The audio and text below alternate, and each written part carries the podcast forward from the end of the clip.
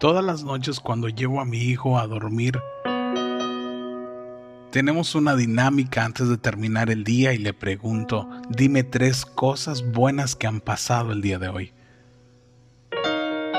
Tres cosas que te gustaron, que disfrutaste el día de hoy.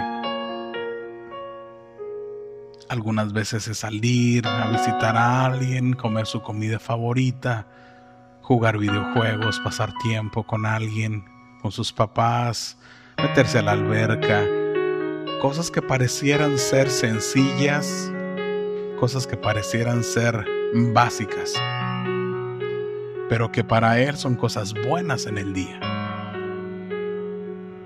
Al final de estas tres cosas yo le digo, Dios ha sido bueno, hijo, porque te ha permitido tener estas tres cosas el día de hoy. Y lo mejor de Dios es que Dios tiene cosas nuevas para el día de mañana.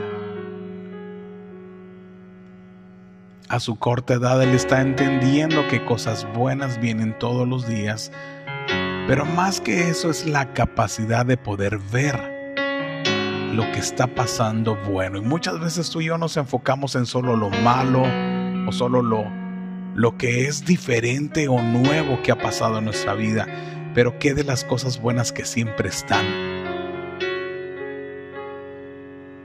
Debemos tener la capacidad de ser agradecidos por las cosas que pasan en nuestra vida o que están en nuestra vida.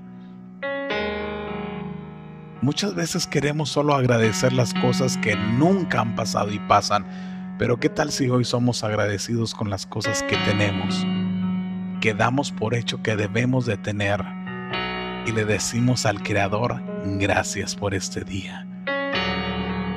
Menciona tres cosas que ha sido Dios bueno hoy contigo y espera lo mejor para mañana.